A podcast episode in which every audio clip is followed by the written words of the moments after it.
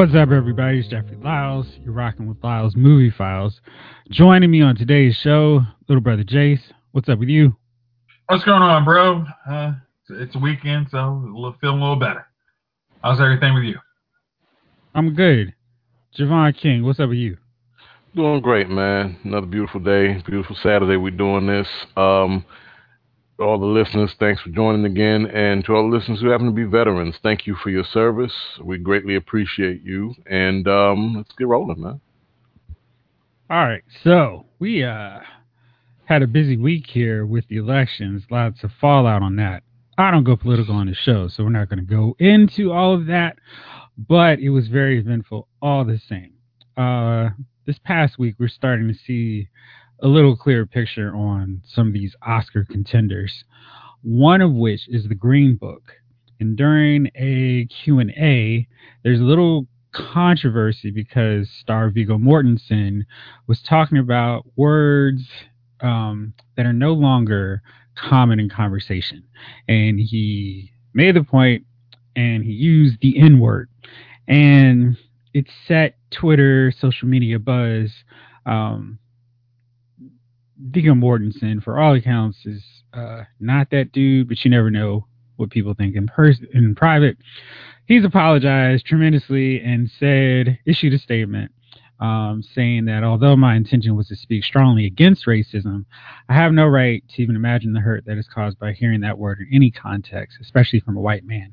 I do not use the word in private or in public. I'm very sorry that I did use a full word last night and will not utter it again fellas, what do you think about this? Because his point from the movie that he's in about a 1960s uh, Italian American working with a or taking a Jamaican American pianist in the Deep South in the 1960s is a lot of what they, those characters encountered aren't common today. So, what do you all think about that?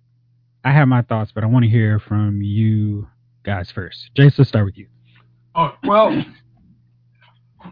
if I think that this is one of those times I need a little more context because just somebody saying, "Hey, these are words you don't hear anymore," like just saying it straight up like that, it's like, yeah, that is a word that you don't hear anymore. It's like, but in that time period, that was like probably like our parents' age, they heard that all the time. Like there's like you just knew, hey, you go to South Carolina and the wrong lunch counter, hey, you're gonna hear that word. Uh, if you're going to it, like I said, I don't know the context. It's just like if you you're making a point and you don't censor yourself just like the two seconds, like you say, hey, you know, words that are not said, like like the all the work like the slang words you used to hear for lesbians. Like now, that's a word you wouldn't hear. I mean, it's just kind of it's the same thing. And I think it's like if you just don't censor yourself, like, oh shoot, I just said one of those words you don't say. And if you don't catch it in that moment, you might be like, oh shoot. And then somebody's like, you said it. Oh sh, oh shit, I, I said it. Uh, and then you issue an apology, like, hey, that's not. I'm. I was really stating fact, and I wasn't trying to make a. I was making a non-racial point, but I, I messed up for a second. My bad. So I, I, I mean, Guy apologized for it. I take it at face value. Javon, what's your thoughts? Um, I still haven't heard the the the, the interview, the conference or whatever. What was it like a, a presser for the for the movie? Yeah, it was like they saw the movie. So what they do sometimes is the the stars will actually show up to a, an advanced screening and then mm-hmm. talk to audience members in a Q and A session. Um, what I pieced together was he was saying removing the N word from your vocabulary doesn't necessarily disqual- disqualify a person as a racist or participating in actions or thoughts that are bigoted. So basically, just because you don't say the N word doesn't mean that you're not racist or that you have right. bigoted thoughts. And okay. I feel like from interviews that I've seen him in, he is a thoughtful person eh, maybe slightly, maybe deeper than the normal actor. And, mm-hmm. you know, from that context, I don't, I don't get the racist, like, oh, shoot, what are you doing saying that word? I mean, well, well, eh, did he did he just come out right and, and, say, well, you can't say nigger anymore because, I mean, how was it? How in what context did he? I don't have the. You don't have. They don't have a transcript of it. From the way it sounds, from what I've read, from the way it sounds, I saw it yesterday on Yahoo, and the way it was described and the way you're describing it to me doesn't sound like it's as egregious as as, as people are making it out to be. Mm-hmm. I mean, for what it's worth, for what it's worth, and and we it, the thing about like with, with comedy, right? A lot of comedians hide behind comedy as a, for you know to, to, get out racist thoughts to say certain things, right? Mm-hmm. I, what's the is it more offensive that he says it in that context or that Louis C.K. tells a nigger joke? Is it more offensive that Quentin Tarantino litters his movies with the word nigger? Like, for example, uh, uh, what was the one, The Hateful 8 mm-hmm. Yeah, they said nigger more times in the first 20 minutes of that movie than I've used all year long and it really had nothing to do with any any racial connotations. Right. It just there was one black guy there, and that, I got a bigger problem with Tarantino. I'll, I'll get to that uh, at a later date, but I don't I don't see the big deal in what he was saying. He used the word, but he didn't use the word at or directed at anyone in particular. He was using the word to make a point which mm-hmm. okay the, the word is still a word. It's still you know it's it's not like beetlejuice and we can't say it three times. You know what i mean? It's it's it's yeah. a word okay. so let's like fall back. So chief what's up man? What's going on there good man. What is your take on this? Uh there's there's been a lot of outrage over it so just kind of curious what your what your take on it is. Uh well if you if you say the N word, you're not a racist or don't have racist thoughts. Um, I guess if you're if you it's it's funny. I guess the, the the standard here is, is blacks has blacks were able to use it, but what would a uh, person of a different color, what would their reason be for using the N word? I mean, like, how does that come up in, um, because, you know, I, I mean, I'm guilty of of saying it. I say it, but uh, you know, um, I don't think I've hard arted towards a friend or you know what I mean in a, in a minute. You know what I mean? Um, I don't I, I don't know if I've ever used it in a hard R uh, way. See, when when they when when they're saying it, they're hard Ring it. Um, I've I've never heard it used by a, a person of another color without the hard R.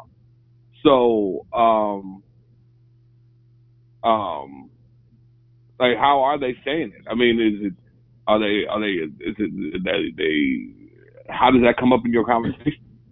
Um, so I, you know, I don't know how that would even be a, a conversation piece for, for another, uh, another F, another group, another group. Um, so if, if it's, I guess you can, I guess I mean if you're debating it, I, I don't know. Um, it seems silly if, if if maybe if you're in a debate, you and a group of friends are around just saying the N word this, the N word that. But I mean, how many? I mean, how many white folks you think, or or, or whatever, are around the country debating the use of the N word uh, in their in their social setting? Um, you know, um, I think that uh, I, I, think some words are just not for for your use. You know what I mean? Um, mm-hmm. Whether you use them um, without prejudice or or you know whatever. I mean, if you of course you know by all means, I prefer if you're prejudiced and and and you're around me, I prefer you use the word. Um, to be honest, um, that way that stops me from having to speak to you you know what I mean? Like, mm-hmm. just tell me off the bat, we don't have to have any words, rather than a a a fake cordial uh, conversation between us. If if if that's not what you want, mm-hmm. you know, I just prefer hey, you know, hey, look, I'm I'm not in niggers. I don't want to have a conversation. You know what? No problem, sir. You got it. You know, and that to me, that's it. Because you can't hurt me with the word. You know what I mean? Like that's mm-hmm. not. I'm not one of those guys who uh, oh, you said it. I'm going to kill. I'm not that guy. I don't care. You know what I mean? Uh,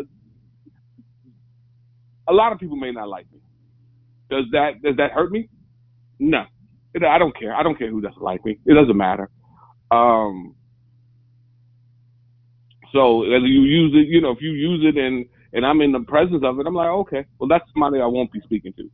That's and that's as far as I really need to to to go with. It. I don't I don't care if you're president. To be honest with you, I mean that's that's it is what it is. That's my you know there's no difference. Like I've grown up with prejudice people my whole life. Um, so for for someone to use it and uh around me is is at this point at, at 43 years old like uh, okay you know what I mean I've I've had fathers I've I've been 10 years old had a father tell me uh that I could play with his daughter but he doesn't like uh he wouldn't accept uh a black kid uh talking to his daughter like you know like like a boyfriend type thing with his daughter. And i remember at 10 years old i, I didn't even really quite know what he was talking about you know what i mean Mm-hmm. and but i remember the conversation because it seemed so weird for this guy to have this conversation with me and i remember the conversation with uh and and it wasn't until i got older i was like hmm oh yeah okay yeah you know what i mean like he Mhm. had that conversation with me at 10 and all i did was want to play you know what i mean Right. um, so so so at this point, like I said, that you know everybody's raising you know this controversy with the word. Listen, um, I like I said, I prefer you use it if if that's the way you feel. You know what I mean? Um, Mm. that way, when you when you utter it again, I'm not even in your presence. I've walked away. I'm I'm moving on with my life. You you're stuck in that that that that box. You know what I mean? So while you're in that box, I'm I'm living my life. I don't I don't go to sleep uh mad at white folks, you know, mad at Asians, you know, mad at Hispanics. Uh, you know, I don't go to sleep, you know, hope you know, praying that the the the black man takes over. You know, I that's that's not my that's not my thought process. So, um you know, I, I just I, everybody live their life. If you know, as as long as you're enjoying you your time here, I'm fine with it. Um, you know, I just like I said, I, I don't really have any um I, I, I don't know like what a context I because I mean even when we, even when we're talking like off off panel discussions so on and so forth like we're not even fluent with that word like it's not a conversation we're like yeah you know niggas this niggas that. I mean we don't you know what I mean There's- Yeah. we- it, to me to me you, you when you're having a conversation about certain things, that's not even eh, eh, like where would that come into play? So like, what kind of conversation you having where that is a a a a word of topic? Like I don't I don't know where you would go with that. So like I said, I, I just if you use it, you use it. I just ask you for that one time you use it, please that one time use it around me. And then from that point on, I don't have to hear you use it because I won't be around you no more. Like if I know, you know what I mean? Like if I if people that and and people get mad when people use the word, but my thought was always, well, at least they told you because like you could be supporting their movies, you could be supporting their brand, you could be like every time a racist person is exposed, and you know everybody's like, oh my god, I'm like, okay, okay, yeah, appreciate that. Appreciate that, player. Because Mhm. now I don't have to fuck with you on any level. I'm not I'm going you. for your shoe. You know, I, yeah. I'm not. I don't. I don't have to buy your pizza. I don't have to buy your clothes. I don't have to do any of those things that you that you know what I'm saying that you you might have been getting my money for. Because now I'm like, okay, this is how you feel. This is how I'm going to carry that feeling. Now, you might the guy might say, Well, I don't miss your dollars. Of course you're not gonna miss my dollars. You know what I mean? But I know I'm not giving you my dollars. So, you know, you might get an increase from from white folks who, you know, oh yeah, he's celebrating, you know, he's with the cause. And then they start buying into your thing. And then, you know, I don't know if I'm, you know, I've never been white, so I can't say if a white person finds out that another white person is racist, do they stop buying their brand? I don't know, but maybe they, you know, maybe a couple do, you know, whatever. But like I said, I, I always appreciated a a person coming out saying how they feel, and then riding on that. You know what I mean? You don't have to apologize to me. That's your feeling. That's how you feel. So, you know, I mean, if somebody calls you an asshole, right? And that's their feeling. Do they have to come out and apologize to you? No. So if No. you want to call me a nigger, you know what? You don't have to apologize for that either.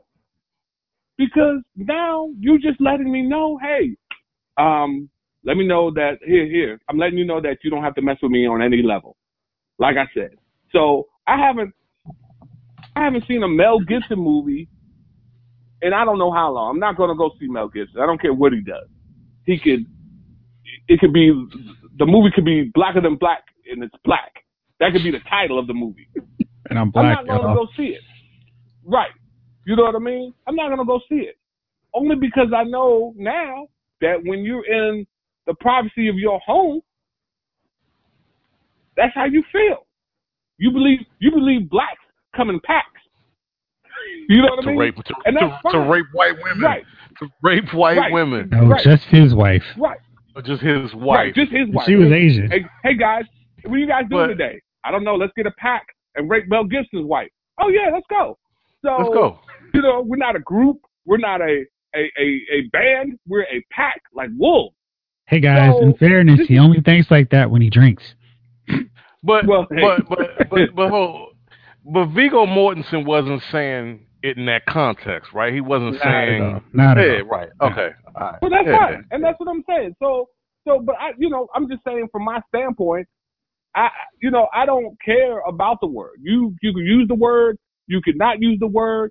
I, like I said, I prefer you use it just that one time around me. Let me know, so I could, you know what I mean? Because like, how many people do you think you speak to every day who rather have you not speak to them? When I walk oh. into Oh. a restaurant and, and and my waiter doesn't like blacks, I would appreciate you just saying, hey, um, welcome to so and so. I think you're a nigga, and I can say, hey, well, I think I'm gonna eat somewhere else. You know what I mean? Because that Mhm. way you're not spitting in my food. Mm-hmm. Let's You- get it all on the table. what I'm It's all on the table. So, bottom line, do we do we think Viggo Mortensen is, is racist because he said it in his panel? Huh. Javon? No. Okay. Jace? I don't know. Okay. I, I think it's a situation where he was trying to make an elegant point, and Mm-hmm. his use of a word upset some people. And I Yeah, understand the context of what he was saying, it, it made sense to go, you can't say the N word anymore. And it, I just feel like he was making a point, and it upset some folks. He apologized to his co star, Mahershala Ali, and he accepted his apology. And because he worked with the dude for all that time, so he Mhm. understood where he was coming from. And he, he said it's just a shame that his elegant statement kind of got derailed a bit because of the use of the word. You know, So, Jeff. What's up? Just the last point on that. I, I, I like to hear the state because the way it sounds is that he was trying to articulate something, but he used the word to articulate the point. And some people, like Chief was saying, are so triggered by the word that without using any perspectives, they just jump in. Oh, oh, oh, and that's where we are. racist, racist. Yeah, that's where we are as a society today. Unfortunately, this is what this is what what people are now. This is this is what people are now. This is where we are now as a society. Unfortunately. So yeah, I mean, from what I see, wasn't nothing there. But moving on. All right. So, um, now there is another sort of controversial movie at the box office right now. It's the Queen biopic, Bohemian Rhapsody. And I watched the movie, reviewed it, and it was one of those weird experiences where I saw the problems that people had. And I and I acknowledged, wrote them in my review You can check that out at loudmoviefiles.com. Ching. But I liked it anyway. And so, what I normally do when I see a biopic, I go home, and even before or while I'm in the midst of writing that review, I look up the history of the person just to see where uh, the film and the script deviated from the real life account of the person. And there are some drastic, very dramatic changes to the Queen story from the real version to what we see on the big screen. And I'd almost argue, without that just natural curiosity of, well, what really happened? I think most people would would be fine watching that and not be so curious and enjoy it. But because there are certain things, and because I knew two of the three surviving members who are still active had a very strong say in what went on because the music is actually licensed, so it's not some play some oddball songs that Queen may have sung because we can't get the actual licensed material. Um, I get the feeling that the the two existing members were like, "Hey, this is how we saw things," and they really helped steer the film a certain way. And then there was that usual, "Well, let's let's jazz this part up and let's make it more interesting." Hollywood screenwriter mentality. Um, but I like the movie. So for you guys, when you watch a film, do, does it when it's based off of real life events, does it need to stick so true to the real life case for you to enjoy it? Like if uh like if there was a new edition movie, let's say, and Well- like a big screen movie, and they had Johnny Gill around before Bobby Brown quit, and they just changed some other stuff, just like randomly to make the story more interesting. Would that make you more upset since you kind of experienced and, and went through New Edition, or would you be like, yeah, you know what, for the sake of the movie, it was cool, and they at least got to sing the songs? What's your take on that, fellas? Uh, listen, I'm gonna be honest with you. If if if, if a movie came out about me, right, I'd want to fly in that movie. So, you know, he he not only was he uh, a funny guy, he also had the power of flight. So, if they were doing a movie about me, no, I don't I don't mind. I mean, you got to have some type of. There's gonna be changes. I remember watching Notorious, and so. Oh Uh, yeah. he's in LA. God. he's in LA, right? And he's Mhm. on the phone with Kim, like, yeah, you know, we need to squash this. We need to figure out what we're doing when I get back. You know, he's calling Faith. He's like, yeah, Faith, uh, uh, you know. And I'm like, come on, you know, he didn't make those phone calls that night, and everything got wrapped up in a neat little bow before he died. That's not how Right. it goes. That's but that's that's but when you're doing something of someone, right? You've got to Hollywood it up. It's got to be almost when a person dies, the character dies almost without sin. You know what I mean? Like he's he's rectified his sin, he's Mhm. gone, and he's he spoke to the preacher before he died. Because you know, I mean, it's, you know, as as much as I like Notorious, like he's my favorite rapper uh, of, of all time. You know what I mean? But I know he didn't wrap up his life in a neat little bow the night before he died or the night that he died. That's in a neat little bow. absolutely not. And- Right. Yeah, that that was that's Hollywood. That's Hollywood. Absolutely not. That's Hollywood. So you gotta have some some some uh some truth and, and you've gotta have some different stories in there too. Um so, you know, um because it and also it made Puffy seem like Puffy was this this great dude. You know what I mean? Um but you know, Puffy man you know Puffy was robbing them man. You, Hey, you know hey, you know what's you know what's funny about that, Chief? As soon as that Yeah. movie was over, I was like, yeah, "Who's the executive producer? Yeah. Who's the executive producer? makes Yeah, Sean yeah. Combs. Yeah, uh huh. Yeah. yeah, I gave them, I gave him and and and uh Craig Mack a check for five million dollars. Very fair. I I, Yeah, no, I, I. I don't think you did. I, I No, don't think you you, didn't. did.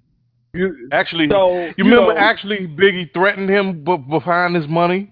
Remember that? Well, and this the thing. This the thing. That's why Biggie did the double album so he could get out of Bad Boys. So he could get out of Bad because he was on for a three. Yeah, he was on for a three album deal. He did the double album because Mhm. you know, he could have put out two. Really, could have put out just two more albums or whatever. But he did the double Mhm. album to get out of Bad Boys. It, it, it fulfilled his uh His his, his contract. album requirement. That's why people drop those double albums to Yep. get out of their contracts a lot of times.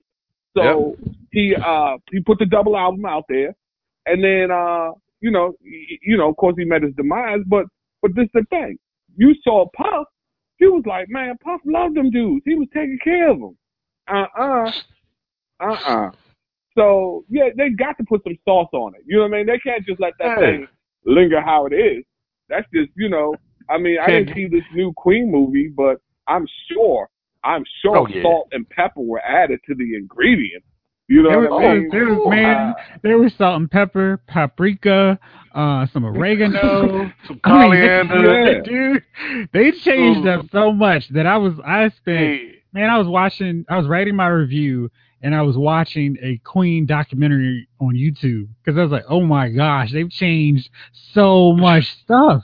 But it was which one? The weird because- BBC? no, man, the, the real movie. I mean, the the, No, the, the, the one in the BBC theaters right now. No, the BBC. No, no, no. The BBC documentary that you watched on YouTube, Jeff. Oh no, no, that was that was you know that was telling the story. It, it was there was no changing up of anything. It was just real accounts from people.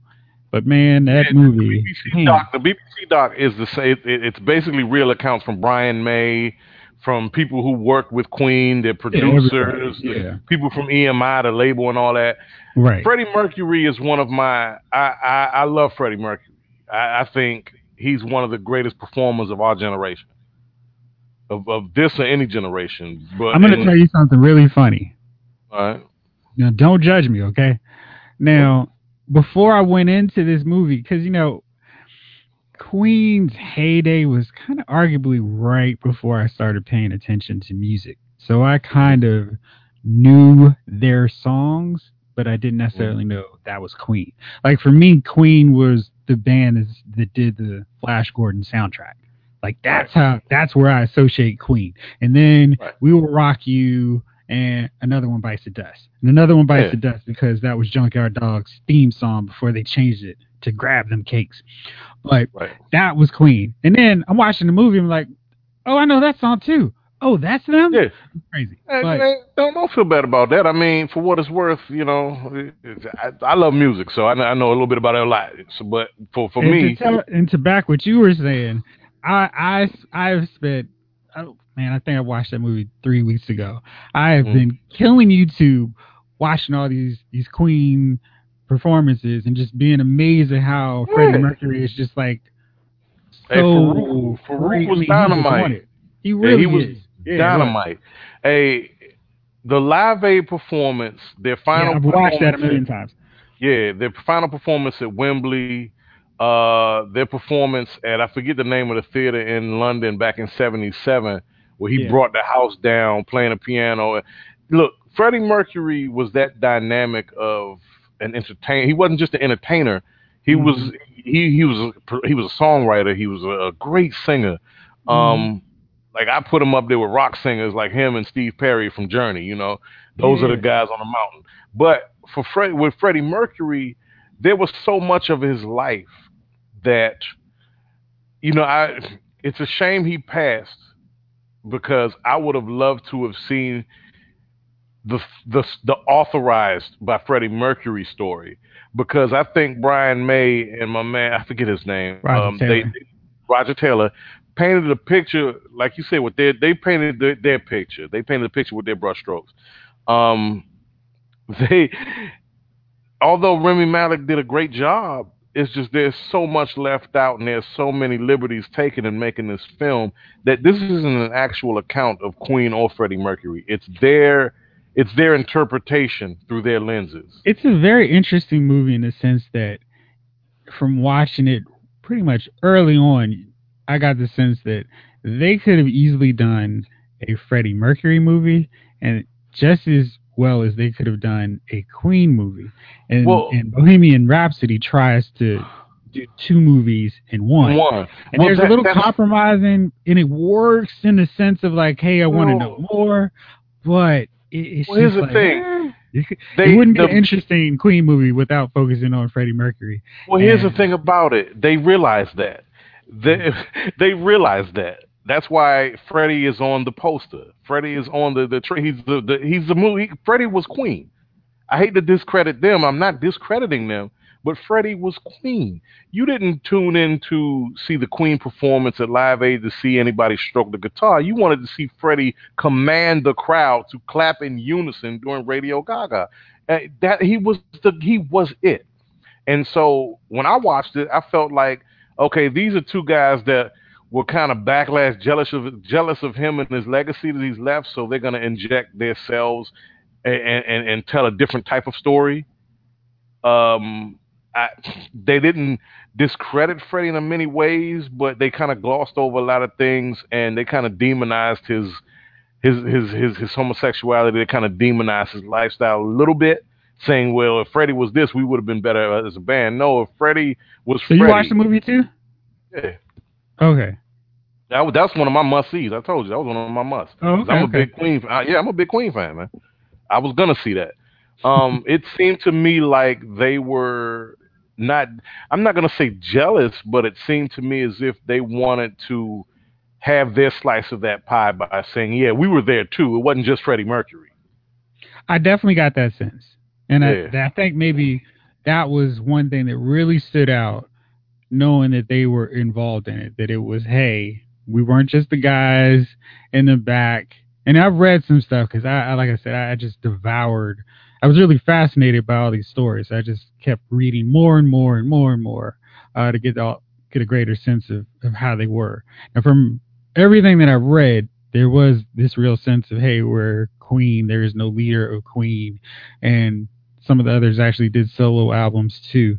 Now, I didn't Mhm. necessarily. It was weird because I didn't necessarily get the sense that they were demonizing uh, Freddie Mercury, but what you said has been a common complaint that I've read in other reviews. But um, I took it like he was. I don't know. It was it was this thing where he was a guy who was around in a time where people weren't embracing that lifestyle, Right. and you know, like if if Queen came out today, he would be the be biggest the- star yeah. in the universe The universe. and no one would care. They wouldn't bat an eye.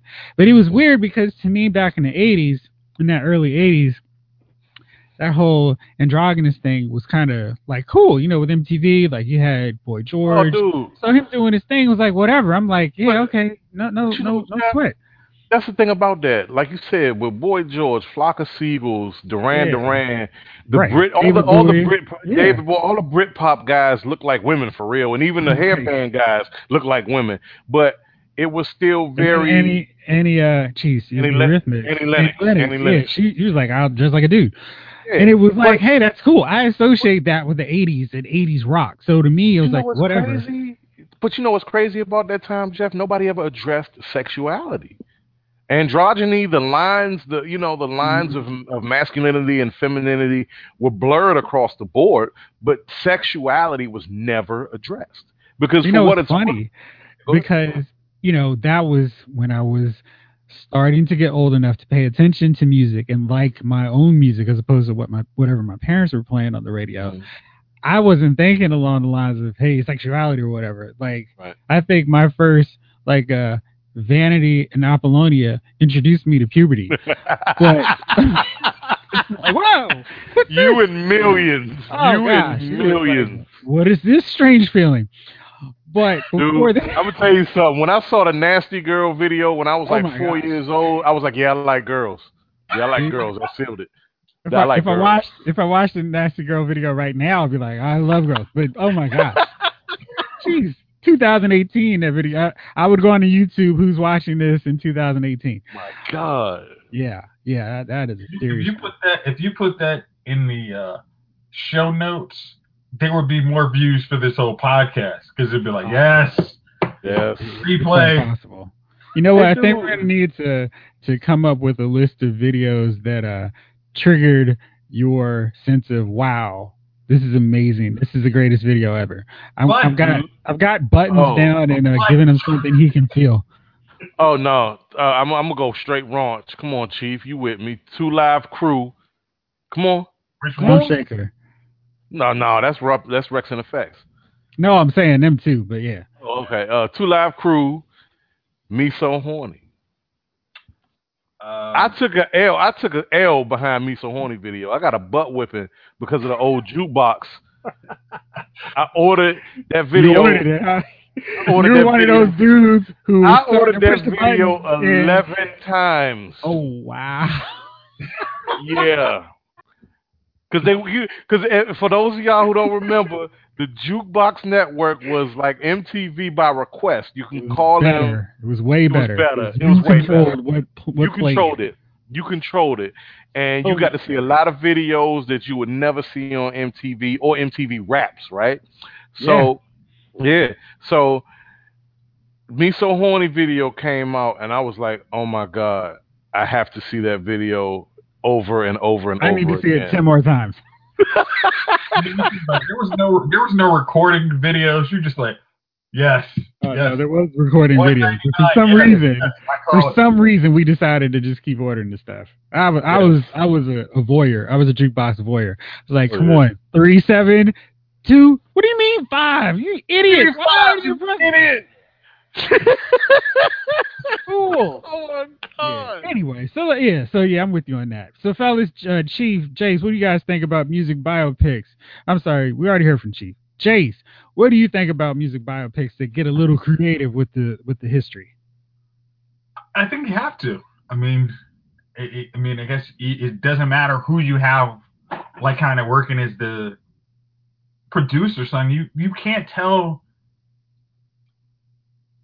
I mean, maybe maybe there are some people you can just tell their story. It's just fleshed out. It's really great, but then there's going to be like you have to take a little more Hollywood to it to make it like a little jazzy. Like, say if you were making a Puffy uh, biopic, you wouldn't really care that much about like right now, but you you you make up some jazz about you know him and his life with Cassie or something.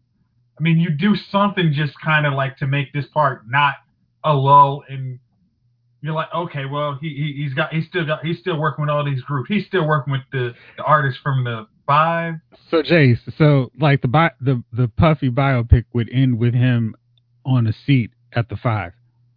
Yeah, That's yeah, how it something like that. Like, that, But I you know, it's interesting because these guys who die early, like Freddie Mercury, like Tupac and Big, their stories become legend because you have that man. If they were still around today, they would still be doing stuff. I mean, like Prince was, Prince was still right in his thing where it's like, man, you know, Prince would have been coming up with good stuff, and Michael Jackson would have still been coming up with hits.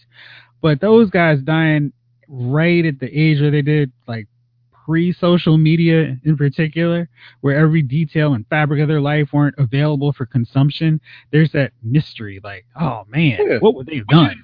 But you know, Jeff, I, I said when people say people say stupid stuff like if if Aaliyah was still around, Beyonce and this person wouldn't be around, and this person wouldn't be around.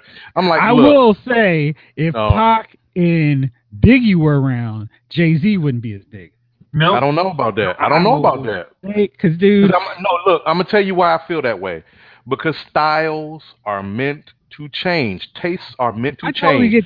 we but I can feel say like he all that. been. I feel like he would have always been that guy who, would like, yeah, he's good. I feel like he is like how we view Nas now, where uh, Well- Nas had some really good albums back in the day. What's he got now? But yeah, well, no, like look, Nah, look, I- literally nah, they're look, with well, albums hear, every month. hear me, Jay- hear me when I say this. Hear me when I say this. Javon, Javon, finish it. Nas, okay.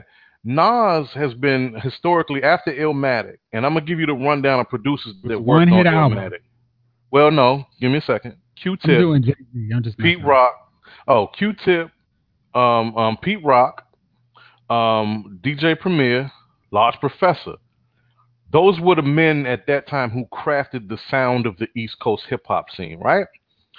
Nas's albums after that have been a hodgepodge of garbage because Nas is trying to stay in the same vein of what everyone else is doing, but Nas has also been known to be a horrible selector of his own production. He, he he's he's been it's it's kind of been a a, a a garbage heap since. Jay finds a way to stay relevant to whatever's on the radio right now.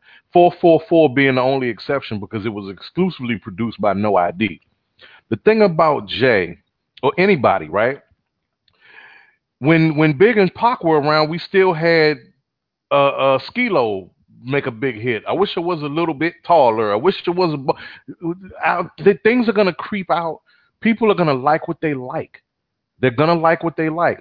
And what would have happened with Big and Pac? Eventually, they would have become 30 year old guys. They're not as cool to the 15 year old hip hop goer because they like my dad's hip hop. They're my dad's rap. Yeah, Because Tupac would be on. Uh, he would be doing family movies with Disney now. Probably, Like Ice probably. Cube. Tupac probably would have won an Oscar by now, also. Here- And Big, pro- yeah, you never know. But I Big know would be for hosting American Idol with Jennifer next to Jennifer Lopez. Okay, Who's really, this? Honestly, there's a point like Snoop. If say Snoop Dogg died after Doggy Doggy Style, Style. but yeah, let's no, let's say he dies after murder was the case. We would be Yeah, talking. yeah, about like if he died right at that point. robbed out one of the greatest hip hop artists. He would have just been doing dynamic thing. He had such a personality. but now, he's around, he's doing men's wellness commercials. Snoop is I mean- on doing. He's got a play. He's doing like a Tyler Perry. He's working play. with Martha Stewart. Yeah, Yeah, he's got a gospel he did a album gospel right album that's really good, by the way. yeah, it, it's like is you, they. I don't think those two guys knock out Jay at all. I mean, I think Jay Z actually has. He probably is. He and LL. I didn't probably, say knockout. I said that he wouldn't be as big if they were still around. That's all No, I, I don't said. know about. No, But that's he, the thing. he, he switched, like Javon says, he switched.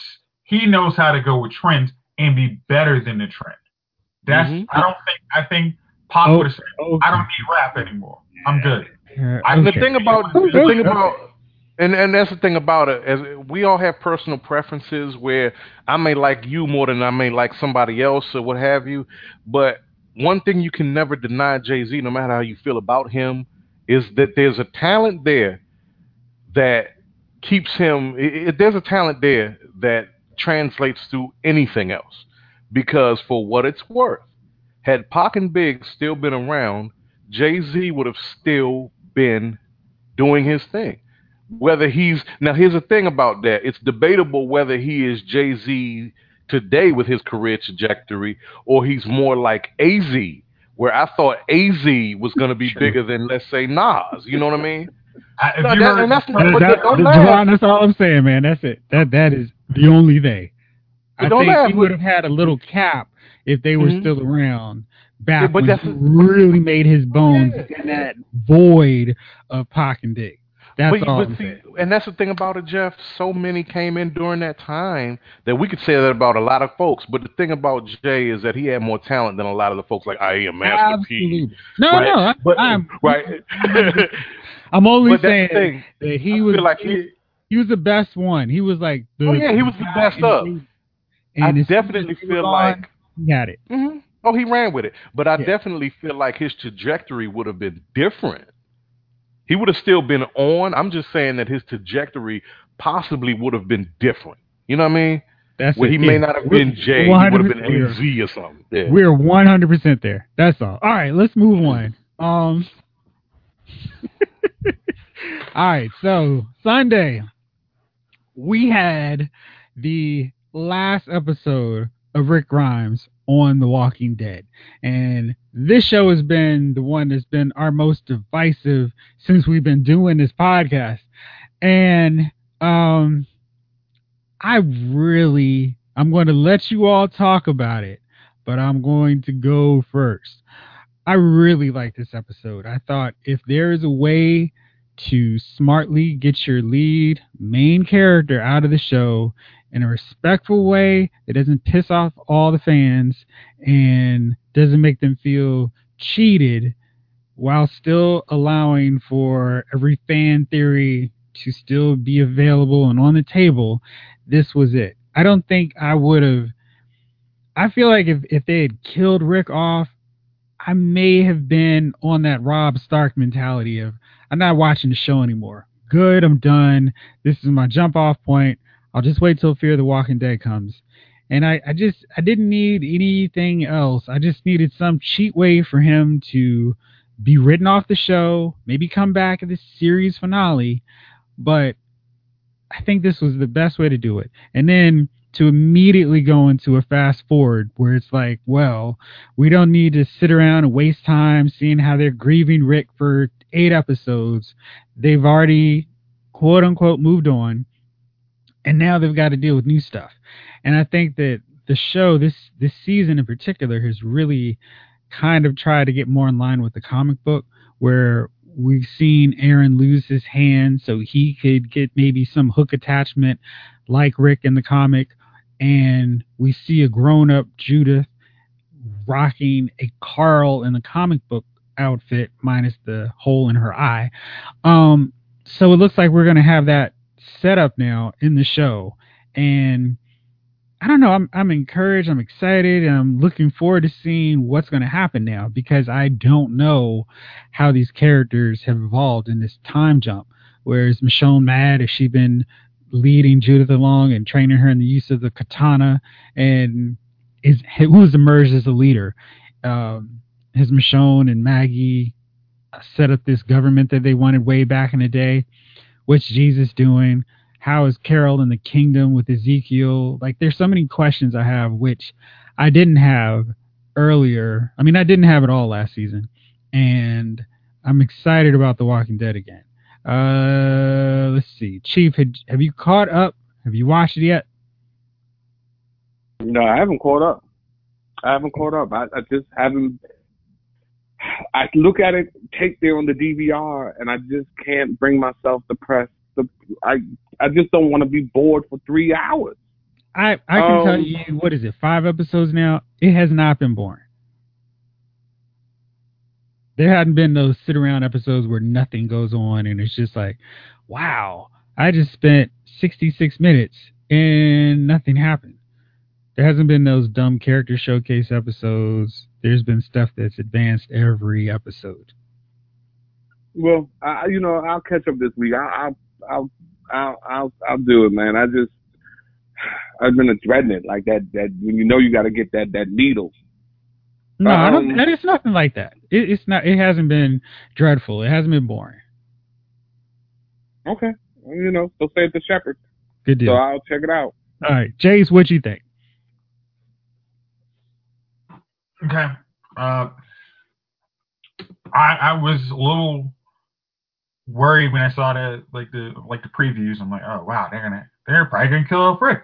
You know, have him walking with the herd, and you know, it really would have been like kind of all right. Uh, as this episode goes, so do do uh, as Rick Grimes goes on the show, I go.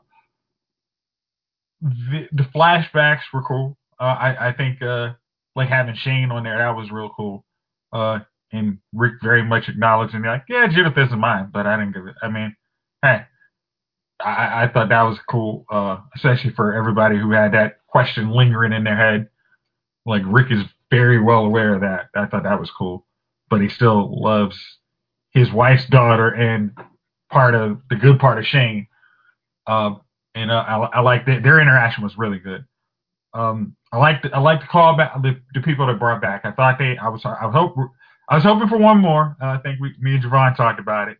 Um, but I'm not since uh, Chief didn't watch it. I uh, keep that one off. Chief is okay with spoilers. What's the oh, okay. Well, I, I, I, wish they would have had Carl, but I guess you know he's got to okay. work on his band. You know, no, so I don't what? know if you read my review, and I also read an interview with the showrunner's writer, and they actually were kind. Of, I was right along the line of where they were going with that. They didn't put Carl or Lori in there because and and from the start of it, he's like, I have to find my family. And if he had encountered them, it was not going to. He was going to be like, all right, mission accomplished. I found, my family. I can go down. And you believe that? No, no, no, no. Okay, okay. I, will say no because I, when I, I, I wrote, I didn't even read it, but when I what I wrote in mine was that Carl and Lori would have been cool to see, but it was more of a thing of he needed to see what he had done. It was kind of like Rick's Christmas Carol journey. Like, hey, Shane was my pre Walker life, and this is my buddy, my best friend. We went through mm. this terrible situation together, and he's dead now. And then Hershel is like the, hey, Rick, you're a better man than than oh. Shane was, and you've got to set these people on the right path, and people will follow you like they followed me on my farm, and you can be the father to more than oh, just your immediate yeah, family. I get all of that, but more hold than on, Sasha, on, who he Jason. never had. Jason. Okay, go ahead, right, go ahead, go ahead, Jason. All right. Okay, thank you for that interlude. Uh, Sorry, Jay. yeah, you guys are doing a lot more now. It's annoying. Um, so what what I was saying is, I liked how I, I would have liked to see the Flash, but I, but I remember in your review where you were saying like kind of what the kind of progression of each one of these people he was meeting. It wasn't his strict family. It was what he was trying to build, what and what that was meaning to him. Like, and I, and I was like, okay, that that made sense. The end point, like everybody was kind of, we don't know about what's her face, uh, Anne or Jadis, and that was a good way to get to use her, who was a wild card, to get rid of, to to have Rick move on. I think that was a really smart move. Um, because I, I I know how J- a lot of times we were all like, I don't care about these damn garbage people, and then it's like, wait a minute, the garbage people, in essence, are how they get rid of Rick. So I thought that was really smart. That was a good utilization of both uh, the characters. Then I also I think one of the best in what does truly bring new life to The Walking Dead is the flash forward. It adds what this show has been missing so much is questions. It's what how this I'm actually excited to see next week because I'm like and it's not because Rick it's going to be Rick Grimes' last episode. It's what has happened. Like now I have a point where I don't know everything. I can't I can't fill in every blank. I have to watch to see how those blanks are filled in. And I think that is one of the things this show is desperately needed. It's just because whenever each season you're just like, well, there's little gaps and I got to fill them in. Now we know we got at least two or three years gap that we need them to fill in, and I think that's a great thing. I mean, and the talk of like you know having walkers kind of evolving, it's like wait a minute, we might not have some slow herd uh, Walking Dead zombies. We might get some Dawn of the Dead zombies, which really whoa, this this really could change up things, and I think that is just a great thing for the show. So I think, I, like I said, I agreed with your assessment, Jeff. I think this is a really good thing for Walking Dead, and I think it's going to get some. I don't. I think this could be a point where people who have ju- who have left could really come back on, like, and they're going to wa- check what Rick's last episode out, but then they definitely could come back and be like, okay, let's see what this Walking Dead's about, and I think that's a great thing for it. Okay, Javon, what you got? Okay. Um. Again, Jason, sorry that that's annoying. Apologies. but honestly, I'm passionate about this show because I'm passionate about very few shows because they got it right the first three seasons, four seasons it was on the air. And like I've always said, this show is one that has buckled under the weight of its own popularity.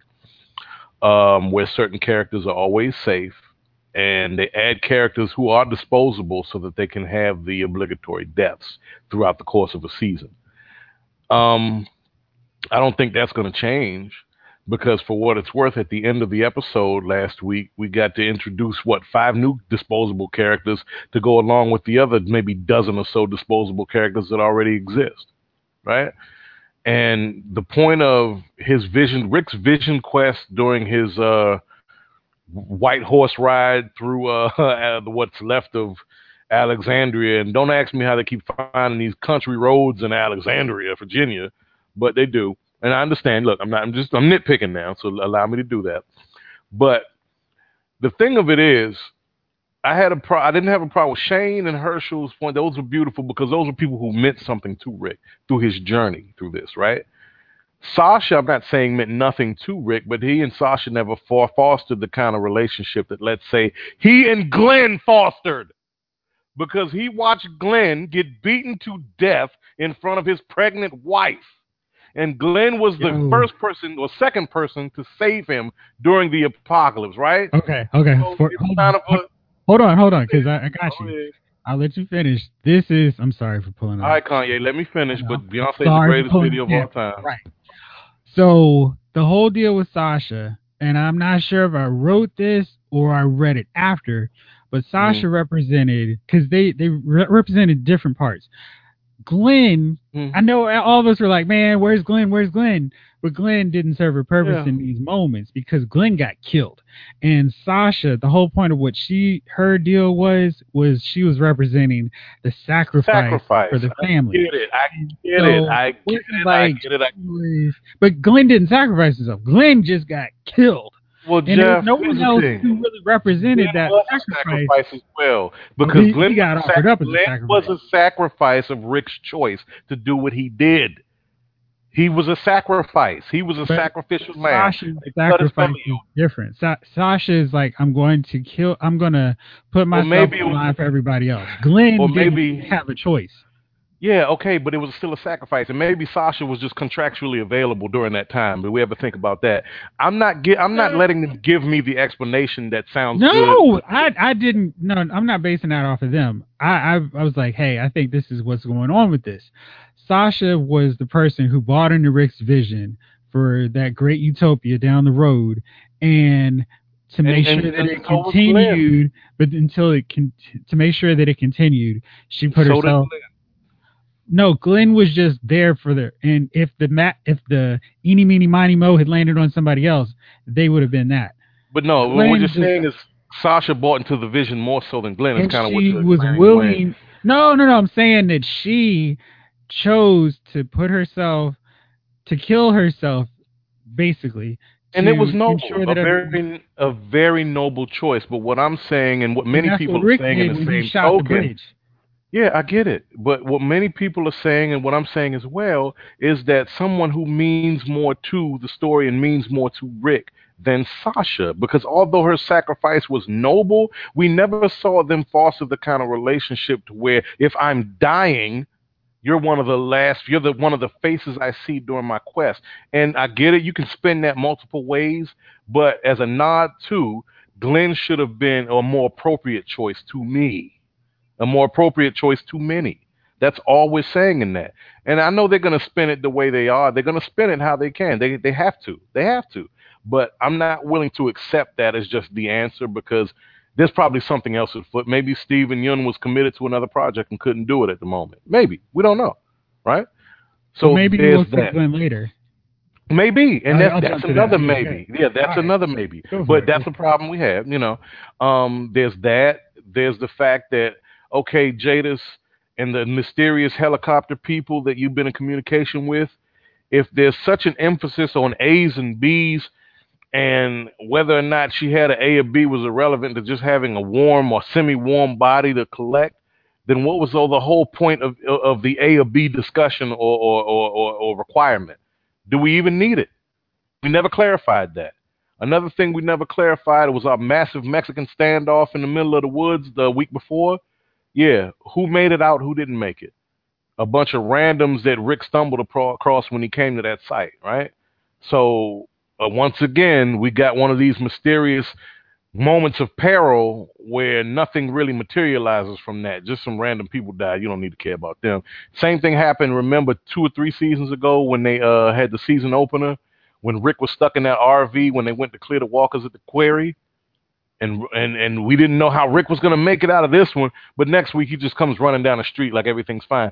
They don't explain certain things; they just leave it to you. Okay, well that that sorted itself out. Don't worry about that. Those are the issues that I have, and it's like, look, if you're going to introduce these moments of peril, don't make them afterthoughts once you jump to the next story. That makes for shit storytelling in my book, in a book of a lot of people who, who look at it that way. And you can't please everybody, but these are the type of things that kind of round out a story and make a story better when instead of introducing a scenario just for the moment or, or, or just for the sake of that episode and you never go back to it again, and it's not like one of these things where we can afford to just bypass it. This was an integral part. How the hell did he make it out of that RV? Or who how did Daryl and, and, and, and Carol, who had guns pointed at their heads, make it out of that shootout? How did that happen? We want to know. So when you gloss over it, you really kind of insult us a little bit.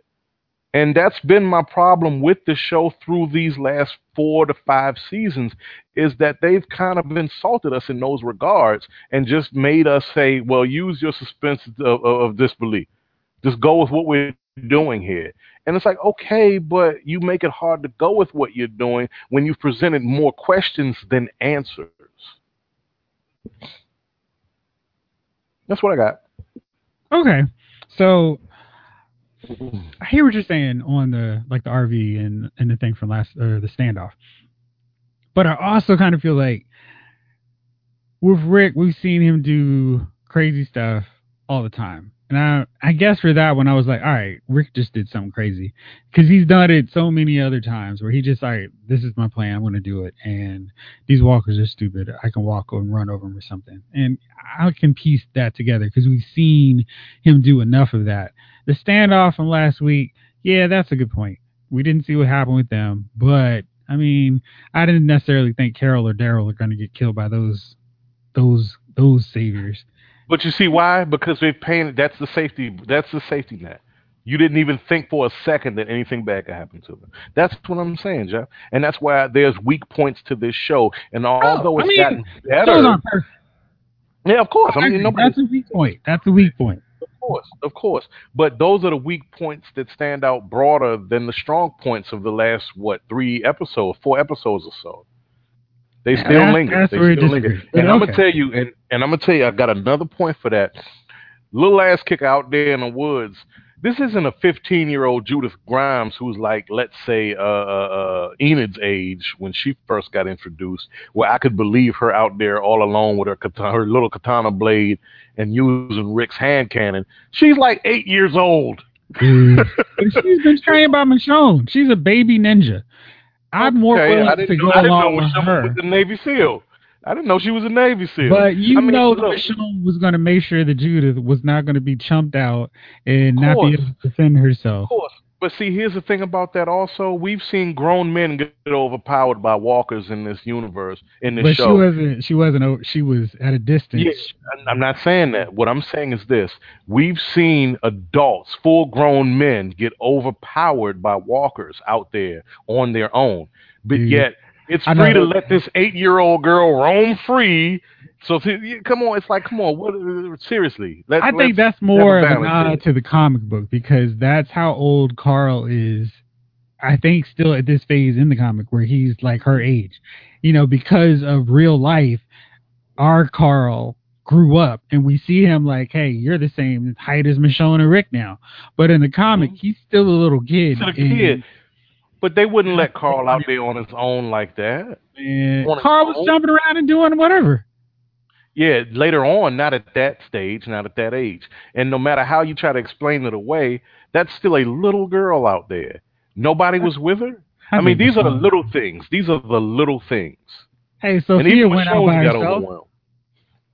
Sophia went out by herself and got killed. well, she didn't have a gun. But, but- but- well, we don't we don't know if if somebody's like a hundred feet away.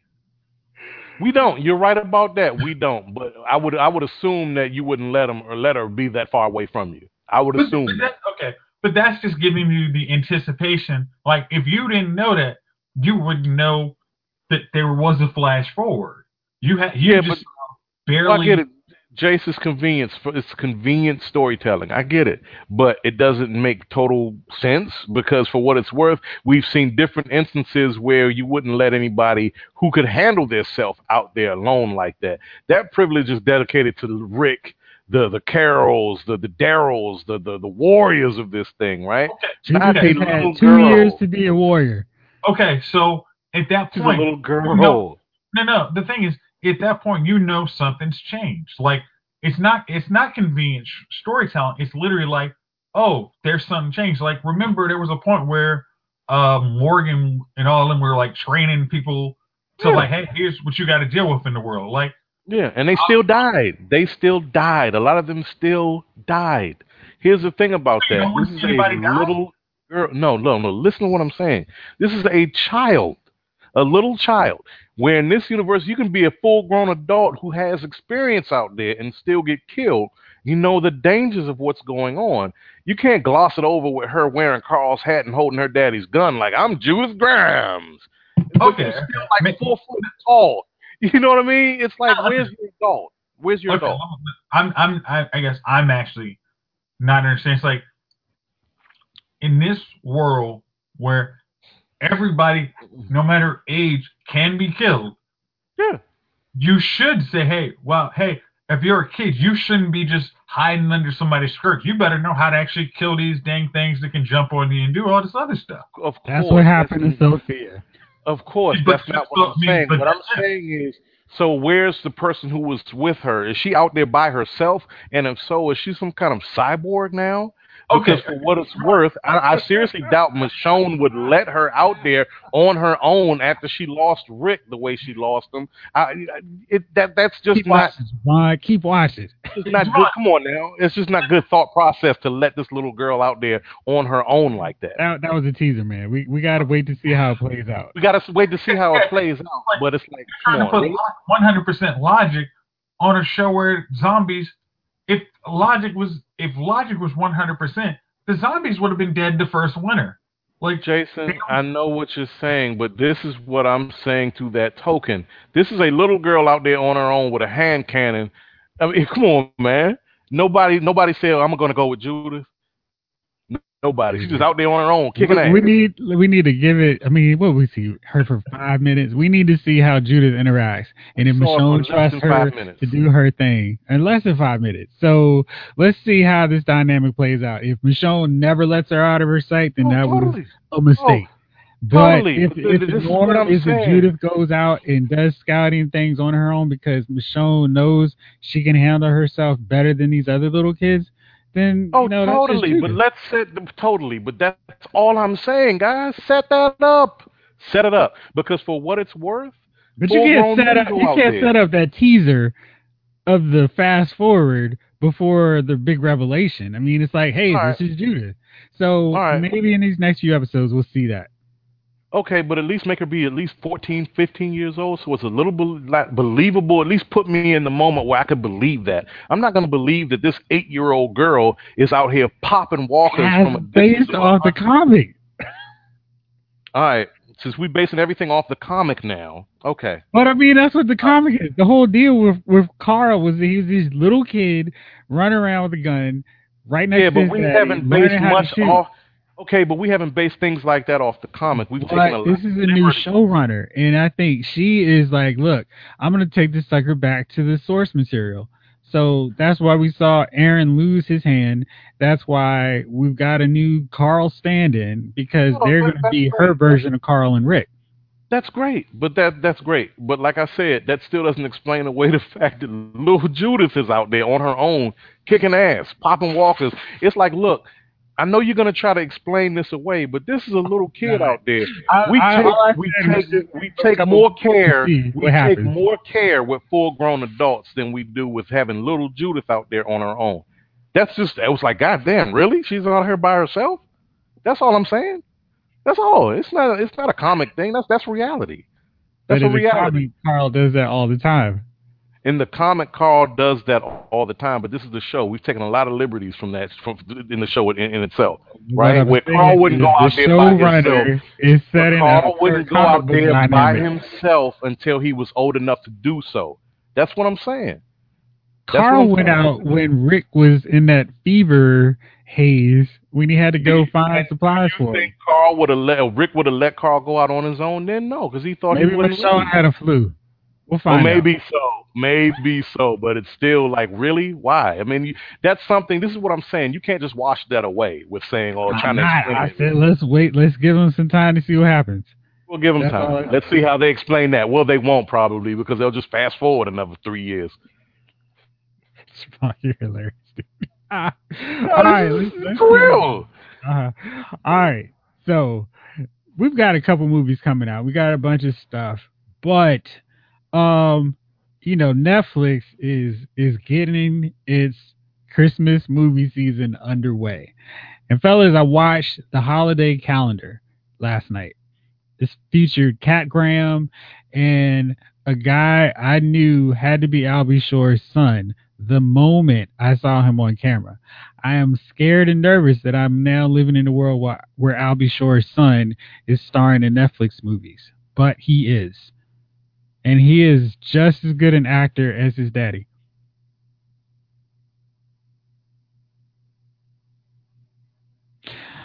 So, um, this one, movie. What?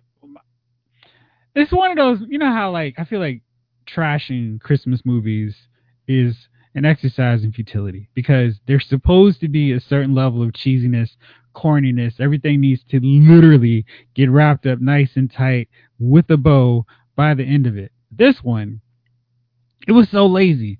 Like she gets a advent calendar from her grandfather, who is played by Ron Cephas Jones, our boy from Luke Cage, and every day this magic calendar opens up at midnight, and she gets something like a wreath, a Christmas tree, or a snowman, and she immediately attributes it to something that happens in her life, or that day.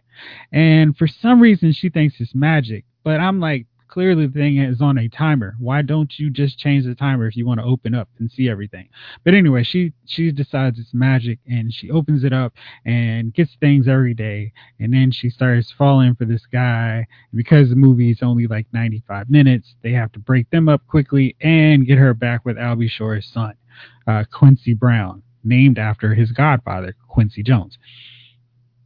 Here's another thing that's of interest. Quincy Brown, Al B. Sure's son, was raised by Puffy and Kim, Kim, uh, Kim Porter.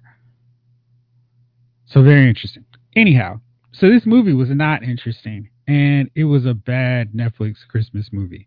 Have you guys seen a recent Christmas movie that you enjoyed? Chief, No. I haven't heard from you in a second. What do you got?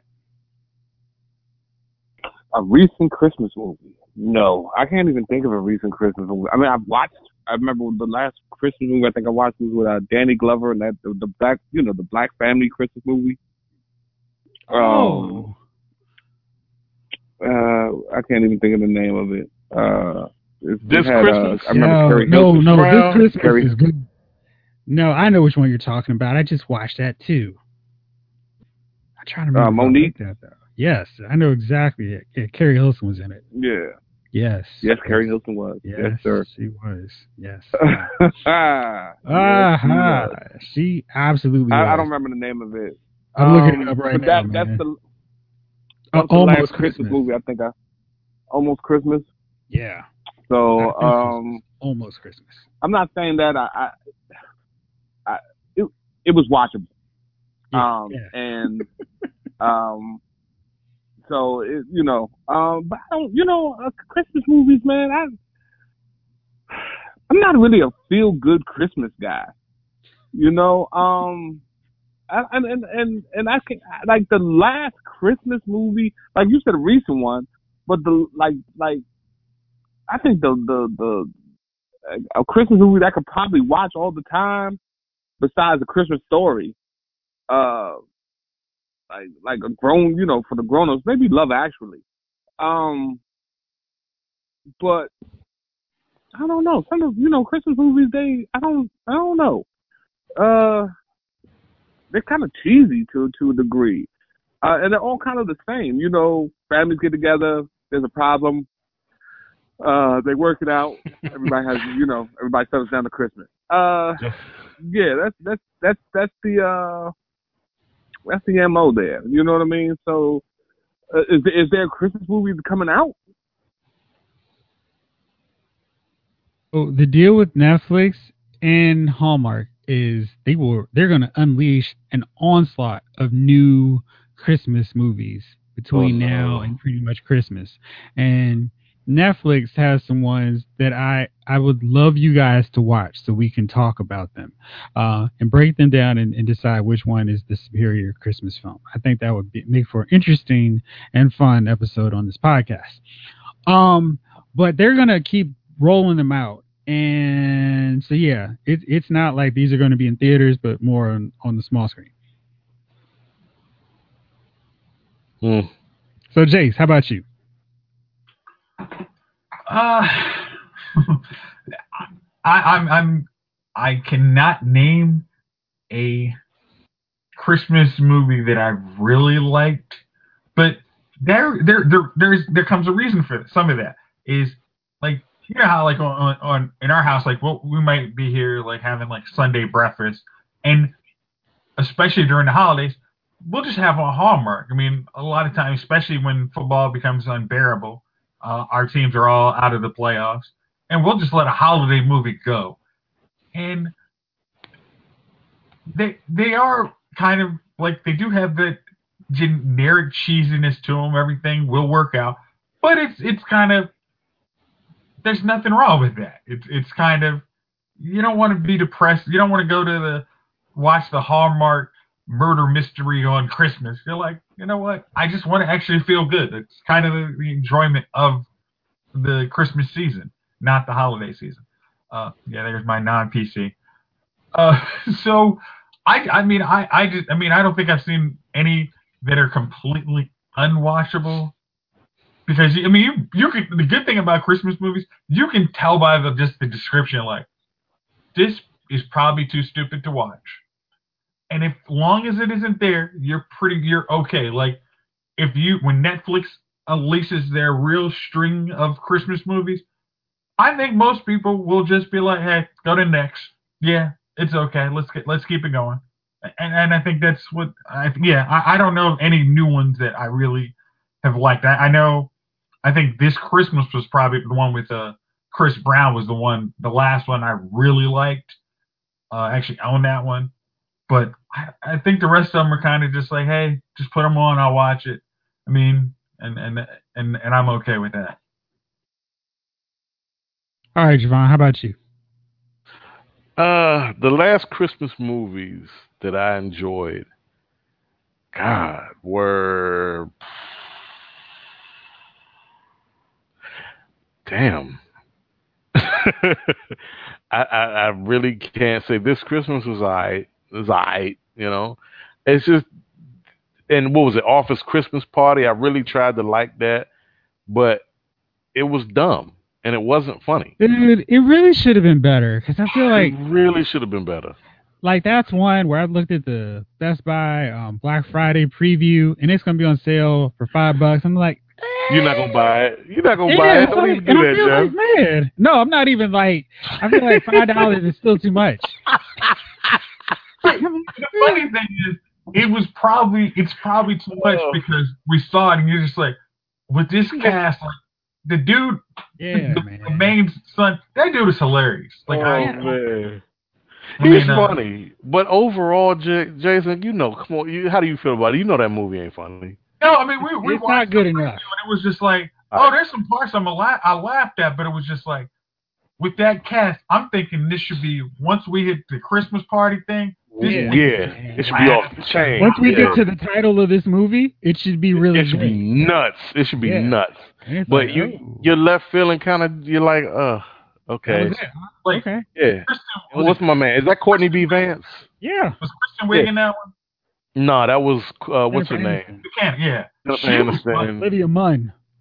Olivia Munn, and what's my girl? Jason Kate Bateman. McKinnon. Right. McKinnon. Yeah, exactly. Yeah, Kate Yeah. McKinnon was hilarious in that.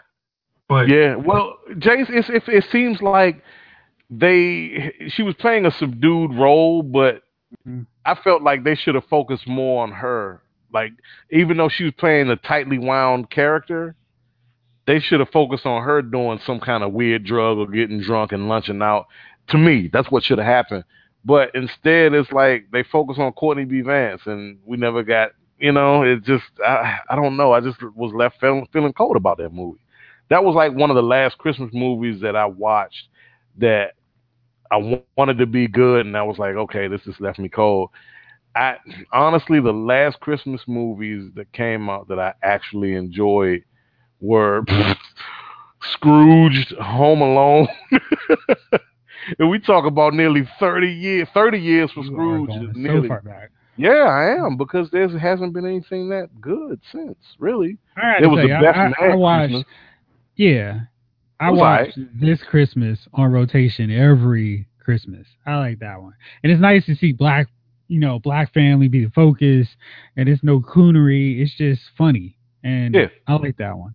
Yeah. Almost Christmas is good enough. I mean, it gets the job done. But this It's all right. Christmas, I always watch It's every right. year. Every You year. know, good stuff. And that cast is crazy. Like there is no weak link on that cast. I've got Idris Elba, uh, geez, Loretta Devine. mm-hmm.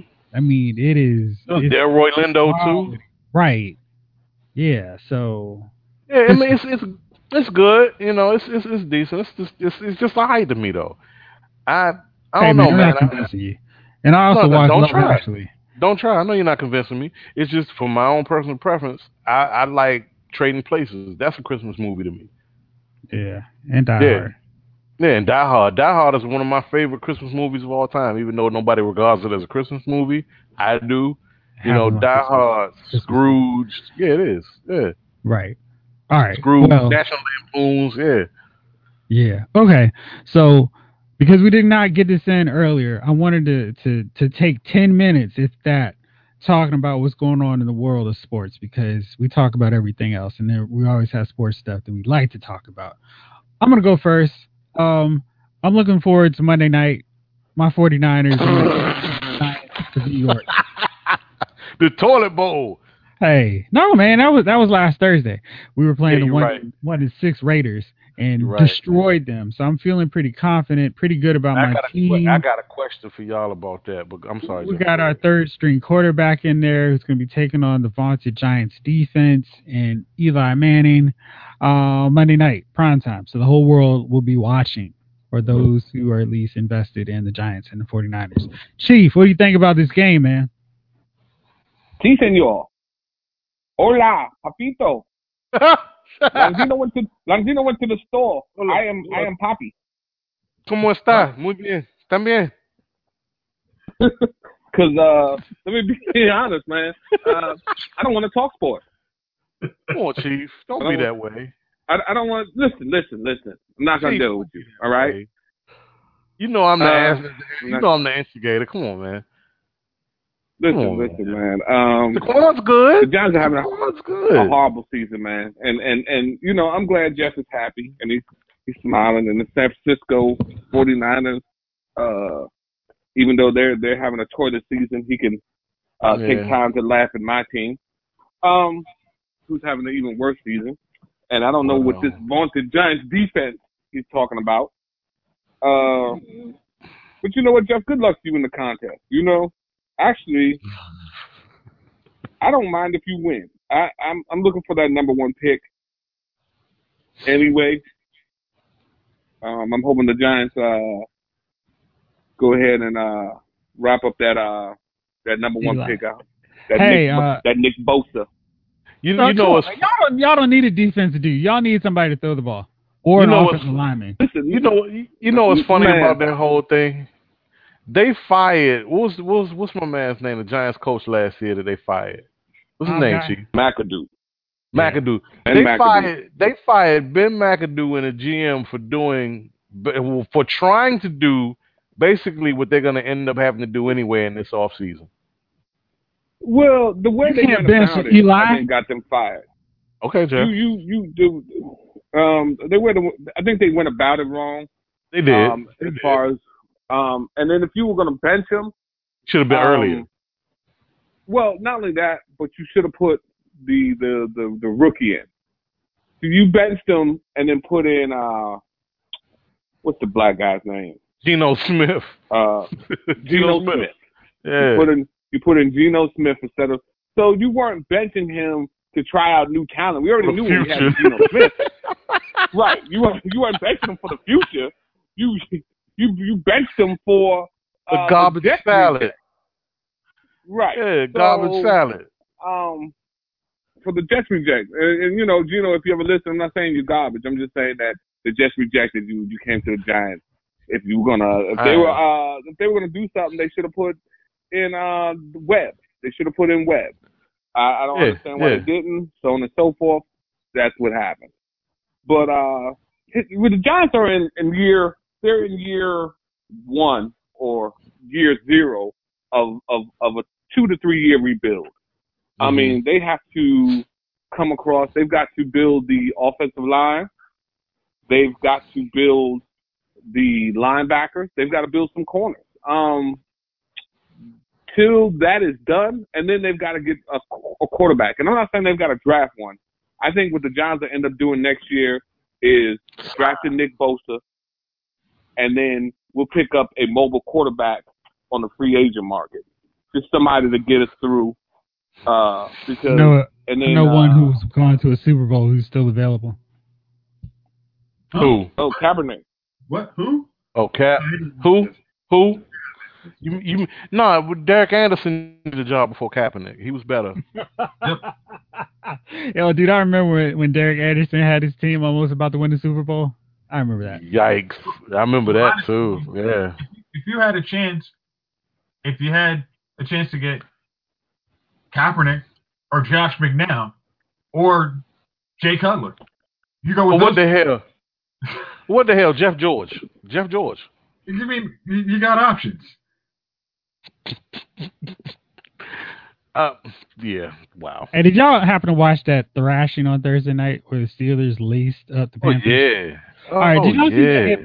Eric Reid on uh, on the no means no Yeah. Roethlisberger? Yeah. What's, was that was that a penalty? Was No, that, it was that a wasn't. penalty? Man, It wasn't. I'm like wasn't. Roethlisberger slid 0.2 seconds before Reid came at him. What is Reid supposed to do? And he didn't target him at the helmet. He He tried sure- to I make mean, a dude. football play. He tried to make a football play. Jeff, we talked about this before. We talked about this with the NBA, I can't watch the NBA, and I'm, I'm not segueing, but I'm just saying this because it's a layup drill now, right? Oh yeah. With with the NFL, like remember uh, a few Sundays ago when my man from the Chiefs, the young linebacker, went to sack Brady, but he he Oh, relented he pulled up because, he didn't want to get a penalty. It And was then- the and greatest then- player ever. Collinsworth is like, oh, the goat made someone miss. And No, like, he no, didn't. dude, he didn't. The dude had him and was like, well, I'm not trying to cost the team a penalty or Thank you. possibly get ejected because it is bogus refereeing. Thank well, I mean, I mean, here's the thing on that on that play, Jeff. It's like if he, the only way to tackle him based on the speed he was was to throw him down, and if he gets that, it's a first and goal at the one yard line. So it's like, okay, maybe I don't do that, and I have to let him go. Oh wait, he slides in. Oh well. It's like, what do you, what do you, like, what was it? The Clay Matthews hit on, uh, who was it? Gosh, had Clay Matthews had two of them in the beginning of the season. You're just like, Oh, oh, right. um, was I'm- one was one Matt, not Matt Ryan. What's his name? Jay, one Jay- was on uh, Kirk Cousins, and Kirk, one and the the- other one was on uh, Stafford. Kirk Stafford. Cousins, and then other the other one on the Redskins. On No, it was on. It was on was Stafford. on- Well, there was one on Stafford too, because he had Stafford dead to rights, but he had to relent, which honestly led to somebody else getting him. But because of the new rules, he had Stafford dead to rights, and he had to he had to basically try to grab at him instead of laying him, you know, basically planting him like a seed. yeah, I mean, so they, they took away a sack, a real sack. I, I think going a couple of years ago, like we were watching this uh, game with the, it was the Niners when they were good against the Saints, and I think it was Alvin Yeah. Smith basically No, because it, it was Brees a Mod is Brooks. small- Brooks. I'm. Oh, It was Ma Brooks. Yeah, Drew And Brees that, is a small that stupid penalty cost us the NFC cost them. Championship. The, yeah, it did. That was that win would have given us home field advantage over Seattle, and and that was the only game. So we had to go on the road against uh, the Packers and Carolina Yep. and Seattle. And the only reason we didn't beat Seattle was because we had to go up there and the refs were on the freaking tape. Dude, Je- Jeff, no, they weren't on the take. They were they were being paid well. that was an embarrassment. That was an embarrassment. Oh I- god! laugh- like I'm there's so many serious. That things. was- No, oh no, because I I I lose my mind talking about that game because I would have thrown so much stuff at the TV if I was at You my know home. what that reminded me of? You know what that reminded me of? It reminded me of Game Six, the Kings versus the Lakers. I don't know what With you're talking about. I don't know what you're talking Okay, we, I'm I, yeah, I, man, you shouldn't done gonna that. Uh, but but I mean, here's here's the thing is like the NFL. Huh? Anybody who really likes like we're not the oldest people in the world, but we, Yeah, we appreciated defenses. We didn't like the Good. 69 games, but we don't. The 30 to 9s needed to be. I mean, like the 30s and 35, Yeah. 27s used to be rarities that you really were intrigued and you really appreciated having. And those used to have to be the really Jeff- good offensive teams. Those would have to be Mhm. the Saints versus a Tom Brady team. Those were the only games you got like that. You didn't Oh, get those Carolina versus Pittsburgh. Jace. like, I mean, it's it, it's just like you you seeing stuff like that. It's just like So I can't let this dude who runs a uh, four two. I just have to let him get a track start and go. And then when he, if he jumps in the air, I can't have any contact until he comes down with the ball. Right. It's gonna work out perfect. You, Jace, you remember defensive superstars? Remember that? I'm sorry, what? I mean, I mean, I you think about even like Deion Sanders, who was not a He wouldn't exist in this league. corner. He's still, I mean, he's like as fast as he is. He in this NFL, I think he'd be like, "What the hell do you want me to do? I can't play." He'd be a him at all." returns guy. He'd be a returns guy. He'd be a special Like- teams guy. And, and as I said, like I always say, Richard Sherman would have been great in the early '90s football because he actually could play defense like they did. He he held him, did him, did Oh everything. yeah, But now it's Kam just like, Chancellor. oh, you got to let him run unimpeded five yards. He's faster than me. Why am I Mhm. going to let him have an advantage for our Mhm. rating? dude. Dude, we, we you think the NFL's the, the what the NFL has done now to defense is pale in comparison to what the NBA has done to defense. Yeah, I was I was going to say if you want to segue, that was funny. Ooh, you can't watch Pistons videos and not appreciate their style of defense, and then think of how they would fit in today's NBA. I'm Jeff, I- Jeff, they couldn't play in today's NBA. Jeff, They, they wouldn't a be able to have player- enough people to play. They'd be all suspended. Jeff, Jeff, somebody like Ben Wallace couldn't play in today's NBA. Shawn Marion couldn't play in today's NBA. They wouldn't be. Mhm. Ron Artest couldn't play in today's NBA. Seriously. What about Metta World Peace? Metta Yeah. World Peace? You mean Ron? You mean Ron Ron?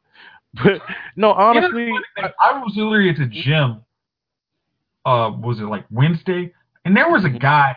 He was like right in the, in the dude, like he was, you you know, he had the ball. He was right in the dude's face playing defense, and it was ball? just like, huh? Did the dude call ball?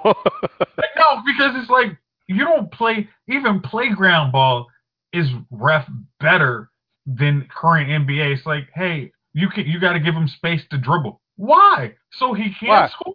My job Why? is to make sure he doesn't score. It isn't to make him put up a shot and see if he misses. My job is to stop him from scoring. It's I'm going to make it so he can't get a lane to dribble the ball. I'm going to make it so he can't get around me. That is what my whole point is. Like, but today's NBA game is now refereed like the All Star game, which I don't know if you guys watched any of the last five. It's been atrocious. no, no. Jace, do you Yeah. remember about now 18 years ago? We were down at the rec, not the rec. What do you call it? The River Terrace playground there, the, Mhm. the playground that nobody uses anymore. Yeah. And we were playing basketball against these guys, right? Remember that? Yep. And the guy kept calling ball on you. He was acting like he was getting mad. And I was like, do something. Do something. Right? you remember that? You know why he got dude, it, it was because these are he was a young kid, but he this kid's probably like 33 now, 32 now. It did they were the start of it, dude. Indoor gym basketball players who don't remember what it was like. Like when we were coming up, you had to play with the old heads in order to be able to play. So that means you had to be tough. Yeah. You had to be tough. Because defense was being played. These kids don't want nobody to touch them. Like I was talking to somebody at work, man. And he, he's a big Golden State fan, and I was like, "No, dude, don't talk me to death about Golden State, number one, and don't talk me to death about Steph Curry. I like Steph Curry, but Mhm. he's a product of today's NBA because 20 years ago, 30 years ago, he'd been his dad. He'd be his dad. Listen, I mean, the thing is, Steph range is Limitless. But so I was mean- his father's. But the but the truth is, he wouldn't have got some of those shots because Not at those all. guys would have moved through those screens like get out of my way. Uh, they're they're going to the basket like they these guys do now is just like nah. I mean like Allen Iverson went to the basket because he was tough. Mhm. These guys go to the basket because they're quick. You And know, just- yeah, like, dude, guys like AI, Kevin Johnson, expected to be put on their ass when they went to the rim because not for nothing, I'm I'm five eleven, six foot to six one. I'm not gonna have an easy route to the cup. somebody's gonna hit me, and I'm gonna be sent into the. I'm, I'm gonna be sent into the camera, the photographers, right? But I go hard. This is what I do. Like I'll never forget watching AI take an elbow from Shaq in the finals. Watch his tooth. His tooth came out. What did he do? He he picked up his tooth and put it in his sock and sucked the blood to the next time out, which was about four minutes later, because he didn't want to come out of the game. Right? That's a toughness that's not bred in no AAU gym. That's bred on the playground. This is, but, This is what is missing. Well, I mean, like, and I I think there's the participation, and this is this is us now being old. The participation trophies of the world. so these guys don't have to play like they don't have to really excel like. And this is this is where us older folks get on LeBron James. Like we think that dude. If if you can't see he's one of the most talented basketball players ever, you're missing something Oh, we get but we get on him is he Jordan had if Jordan had that opportunity, like after the Pistons were beating the hell out of him, he mm-hmm. decided, you know what? I don't need all this. I'm gonna go play with Magic Johnson. We right. thought he was the biggest sucker in the world. Hey, did, did, did Jordan's trajectory would have looked a lot different, right? Yeah, Am we right would not am I we wrong? would say, yeah, he's good, but whatever. Yeah, he dope, but he a sucker. Yeah. I and mean, then, and you know what I hate about it? The way people hide behind, oh, he's a free agent. He had the right to do whatever he wanted to do. Nobody's taking that away from Kevin Durant. Nobody's taking that away from insert player here, Yeah. right? Nobody's taking that away from. Yes, he's a free agent. He had the right to sign whatever he wanted. to- Thank you. Yep. And the list goes on, right, Jace? But the Mhm. thing is, we come from an era where, in order to establish yourself as one of the kings, you had to take on the role of being the king. I have to go out here and lead. And I'm not going to take on the mentality of if I can't beat them, join them, because I want to beat them. I want to beat them. And then I'm going to tell you something else about KD, and I'm going to stand on my soapbox for this one, so bear with me. Y'all know how I am. But the thing about it is this. This is Stephen A. talking right now.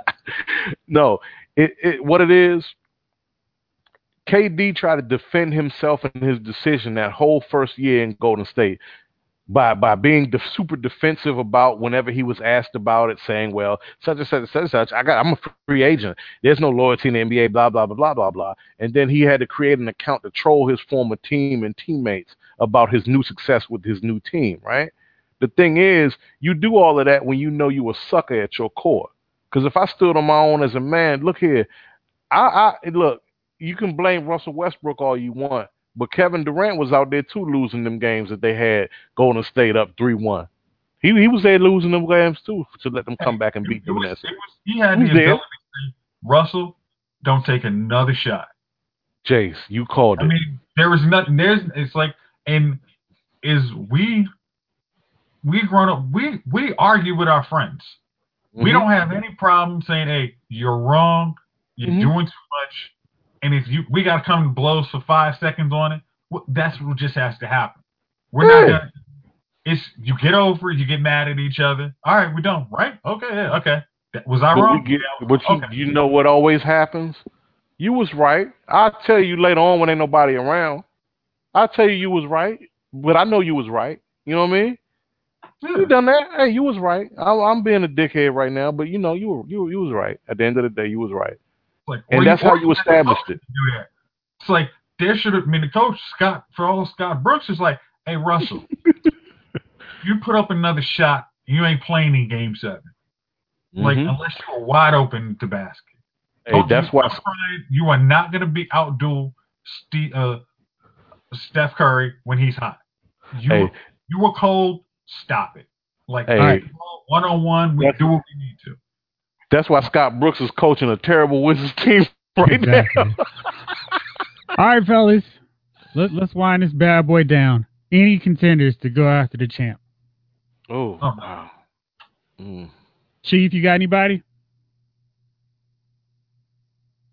Uh, the champ this week. Uh, I think it's going to be your illustrious, your illustrious number forty-five, man.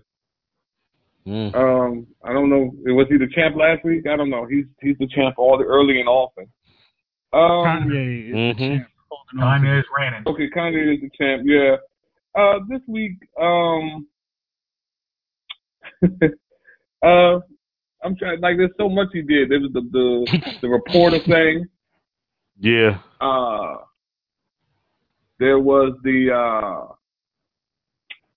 the the the votes. I mean, this dude is already. You don't even know what happened. You're already telling the American people uh, that you know, you know. Um, there's the Michelle Obama thing. Yeah. Uh, Pick. uh, um, there's even the wildfire response. You know what I mean? Yeah. Chief, take your Like he's not even.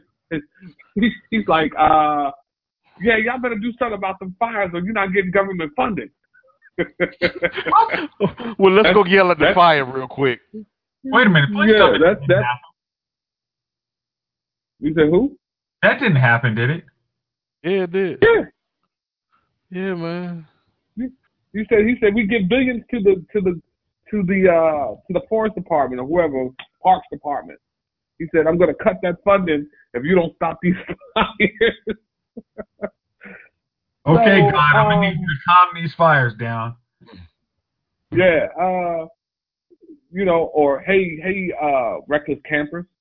You know, I this uh yeah this guy man um he's he's he's good at what he does man he's he's he's uh it, it's it's amazing to me and and the funny part is like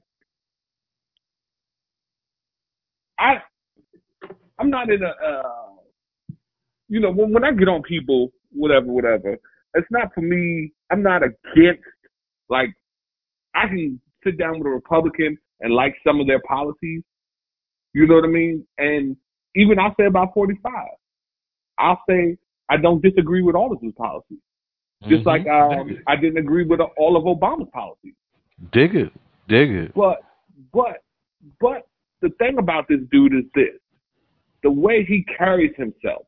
Mm-hmm. Like he carries himself like a like a clown. Like he's a clown dude in the most uh, quote unquote prestigious position a U.S. official can have. Like like this clown represents us to to the world. You know what I mean? Um, it's it's and and when people see him, they see the U.S. It's almost like uh, when I used to go to customers' houses, and um, they didn't see, uh, you know, they, I, I represented my company. I had nothing to do with whatever problem you were experiencing, but you were mad at the company. You, I, I came to the door. You were mad at me, and and that's how people kind of see, you know, this fool here. So, and I don't understand how someone so just so wrong with everything. Like there's no, you know, in in a, in a in a world where people lose their jobs for almost any and everything, how the guy with the top job in the country keeps going on in his disrespectful manner, but doesn't lose it. Like your job should be the most easiest of all to lose because you represent so many like putting a boob in in in in the White House. Uh, I'm, I'm just I'm just I'm I'm I'm every week I'm so mind boggled by by the things he can get away with. I, I can't even imagine just going to my job, lying to all the people there, uh, saying whatever I wanted in front of whoever I wanted, and then the next day they're welcoming me back. Hey man, it's him again. Everybody to the gate. You know, um, I, I just don't see it. I just, uh, I mean, there's, there's, there's, there's he's got no coup. Just, just uh, uh, it just keeps going on. I mean, this thing keeps going on, and um, I, you know, I, I don't know. I don't know how that happened. I don't know how You know, I mean, this didn't he say he was a nationalist at one point? I just don't. I I don't understand it. I mean, how do you? You know what? I don't understand why the press keeps showing up. If I was from the press, if I was someone who owned one of these companies, I say, well, you know what? Let Fox get the coverage of them. Let only Fox report the president. And then I bet you he would beg for people to uh, to come into that White House the press room. If only one channel was when he walked in, there was only one station there. Fox and Breitbart. You know what I mean? Yeah, his um, ego couldn't handle it. Right. So I don't know why they keep coming back. Like, stop, stop, stop giving this dude power. Stop going. Stop giving this dude power. And, and why don't y'all just say, look, we're not gonna go. We're not gonna go. And let him like you know what I mean? And I get it, you, he's the president, but he's not really the president. Nobody with like like nobody with power in a, in a same frame of mind handles the power like this. Like no one. Like this is just this is the wildest thing I've ever seen up until this point with with with I mean was was America that messed up? Were we that far? Like was it was it this much hidden? Were we just a bunch of just just fools running around yelling America? Is, is that is that is that it? Is that all we offering? Is this our best right here? Is this is this it? This as a white person, this is your representative. This is what you want the world to think that American whites are like? Bigoted, liars,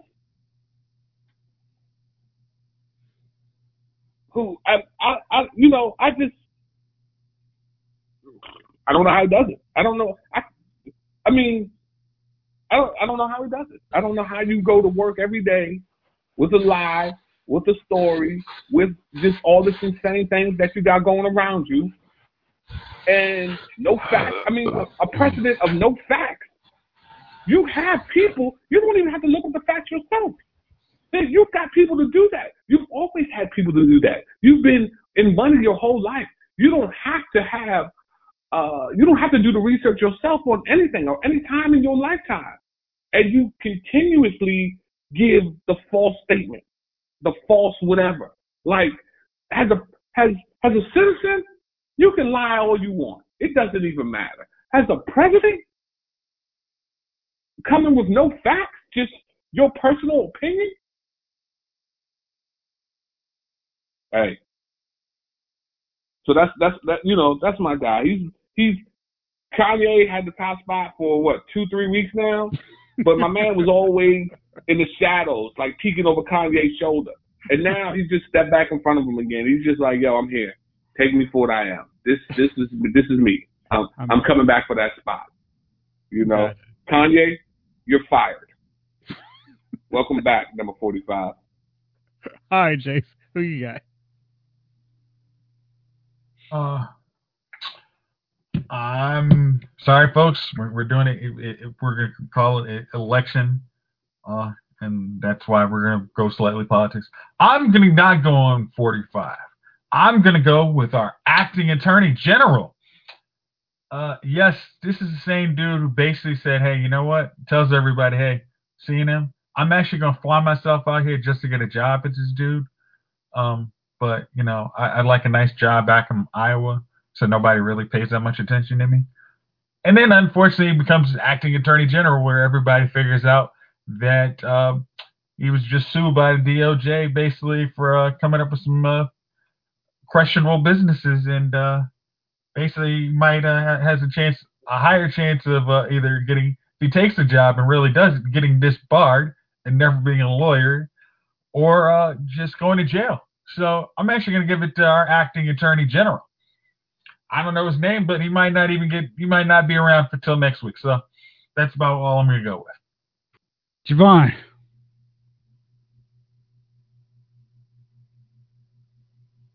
Wow. Uh, um, there's several worthy candidates. 45 is always in the mix, and Chief made the outstanding case to for him to not just usurp Kanye, but to be permanent, uh, at least until his time is up. Um, but this is what you get when you not only don't vote, when you leave voting up to people who don't know what the hell is at stake when they vote.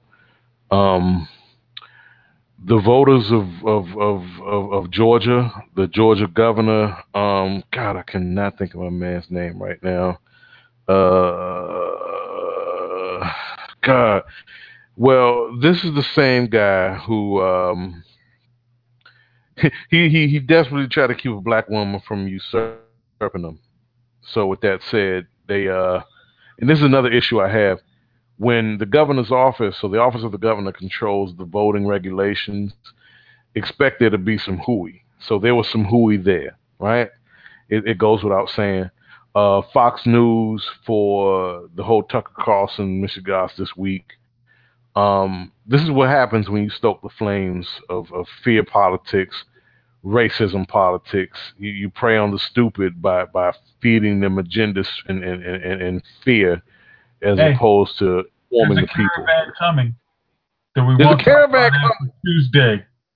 There's a caravan coming. Yeah, the we. It goes without saying that we can't afford these things. I can't say it enough every time we get on here, man. There's so much at stake. There's so much at stake. We can ill afford to play party politics, to play racial racial politics. We're at a stage, a critical stage, man, where the opposition is coming from within and outside. It's all around you. It's all around us at this point. Um, and this isn't about black or white America. This is about America as a whole.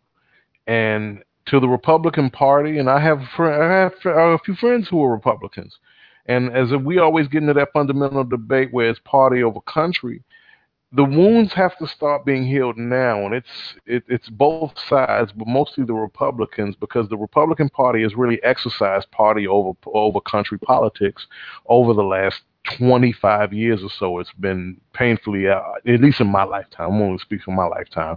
The last 25 years or so, it's been painfully obvious where this is what you get when you play that kind of, of, of when you told that kind of line. This is what happens. You get Donald Trump as your president. You get Sarah Huckabee Sanders as your press secretary.